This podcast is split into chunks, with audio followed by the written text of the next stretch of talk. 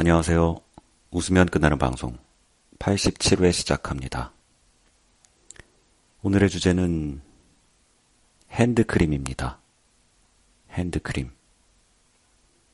제가 핸드크림을 참 좋아하거든요.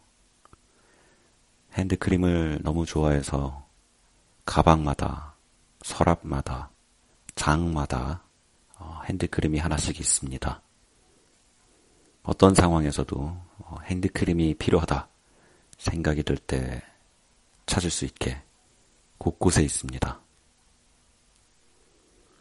어렸을 때는 손에 땀이 그래도 좀 나는 편이라서 핸드크림의 필요성을 느꼈던 적이 많지 않았습니다.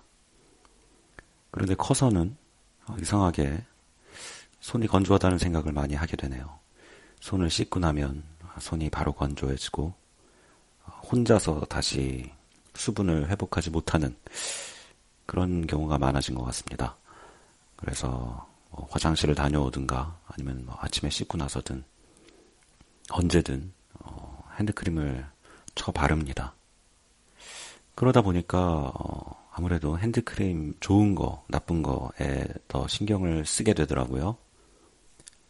요즘 제가 꽂힌 핸드크림은 카밀이라고 써 있는 핸드크림입니다. 이게 브랜드인지 회사 이름인지는 제가 자세히 알아보진 않았어요.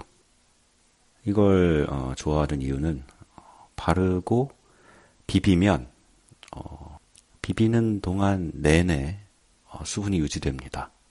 점점 강화되는 느낌이랄까요?